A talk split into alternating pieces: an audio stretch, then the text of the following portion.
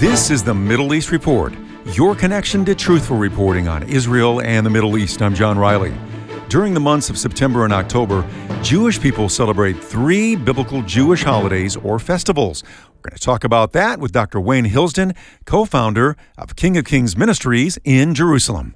Wayne, coming up here in the fall every year, the Jewish people around the world celebrate something called the biblical feasts. And this year, it's, uh, and every year, Feast of Trumpets, Yom Kippur, and Sukkot. And I wanted to have you on. You're a pastor, you love the Word of God, and all of these things are in the Bible. I wanted you to kind of just unpack a little bit some of these biblical feasts and festivals that the Jewish people celebrate all around the world. And of course, they're in the land of Israel, and what they mean to us as believers in Jesus. Yeah, these are exciting times for the people of Israel to gather together most cases, they would be joyful celebrations.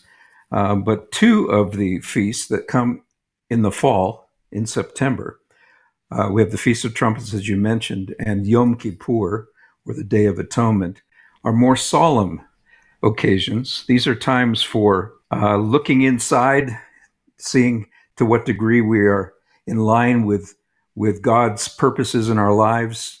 We're dealing with our sin issues. We're dealing with maybe potential conflicts in family or relationships beyond our own immediate family and getting things right to be reconciled to people.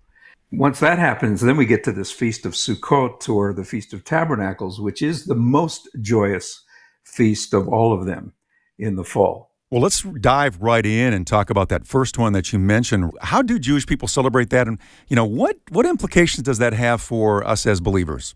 This has great meaning for not only Jewish people, but I believe believers, followers of, of Jesus as well. As we look at the sin issue, which is the thing that people focus on in Israel, we recognize that Jesus uh, took upon himself voluntarily all of our sins. And those of us who put our trust in him, we come to a place of forgiveness of sins, wiping out entirely sins. We also recognize that the roots of Jesus' sacrifice on the cross go way back in biblical history to the time of Abraham. What happened when Abraham took his son Isaac in obedience to the Lord and went up Mount Moriah and Isaac carrying the wood for his own sacrifice. As we all know, God prevented him from finally killing his son. That is called the Akedah in Jewish tradition, the binding of Isaac, it's called. And that's read at this Rosh Hashanah, this Feast of Trumpets, every year. And you know, it's not a literal trumpet like a brass trumpet you would play, but it's a ram's horn. And actually, the sages, the Jewish sages and rabbis, talk about the, the horn of the ram caught in a thicket who took the place of Isaac on that altar. And we think of Jesus and his work on the cross.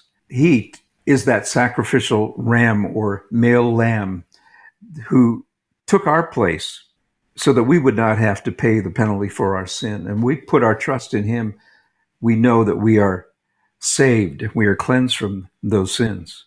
So that's an interesting connection. The Feast of Trumpets, where Jesus becomes that, that ram, that male lamb who died for us.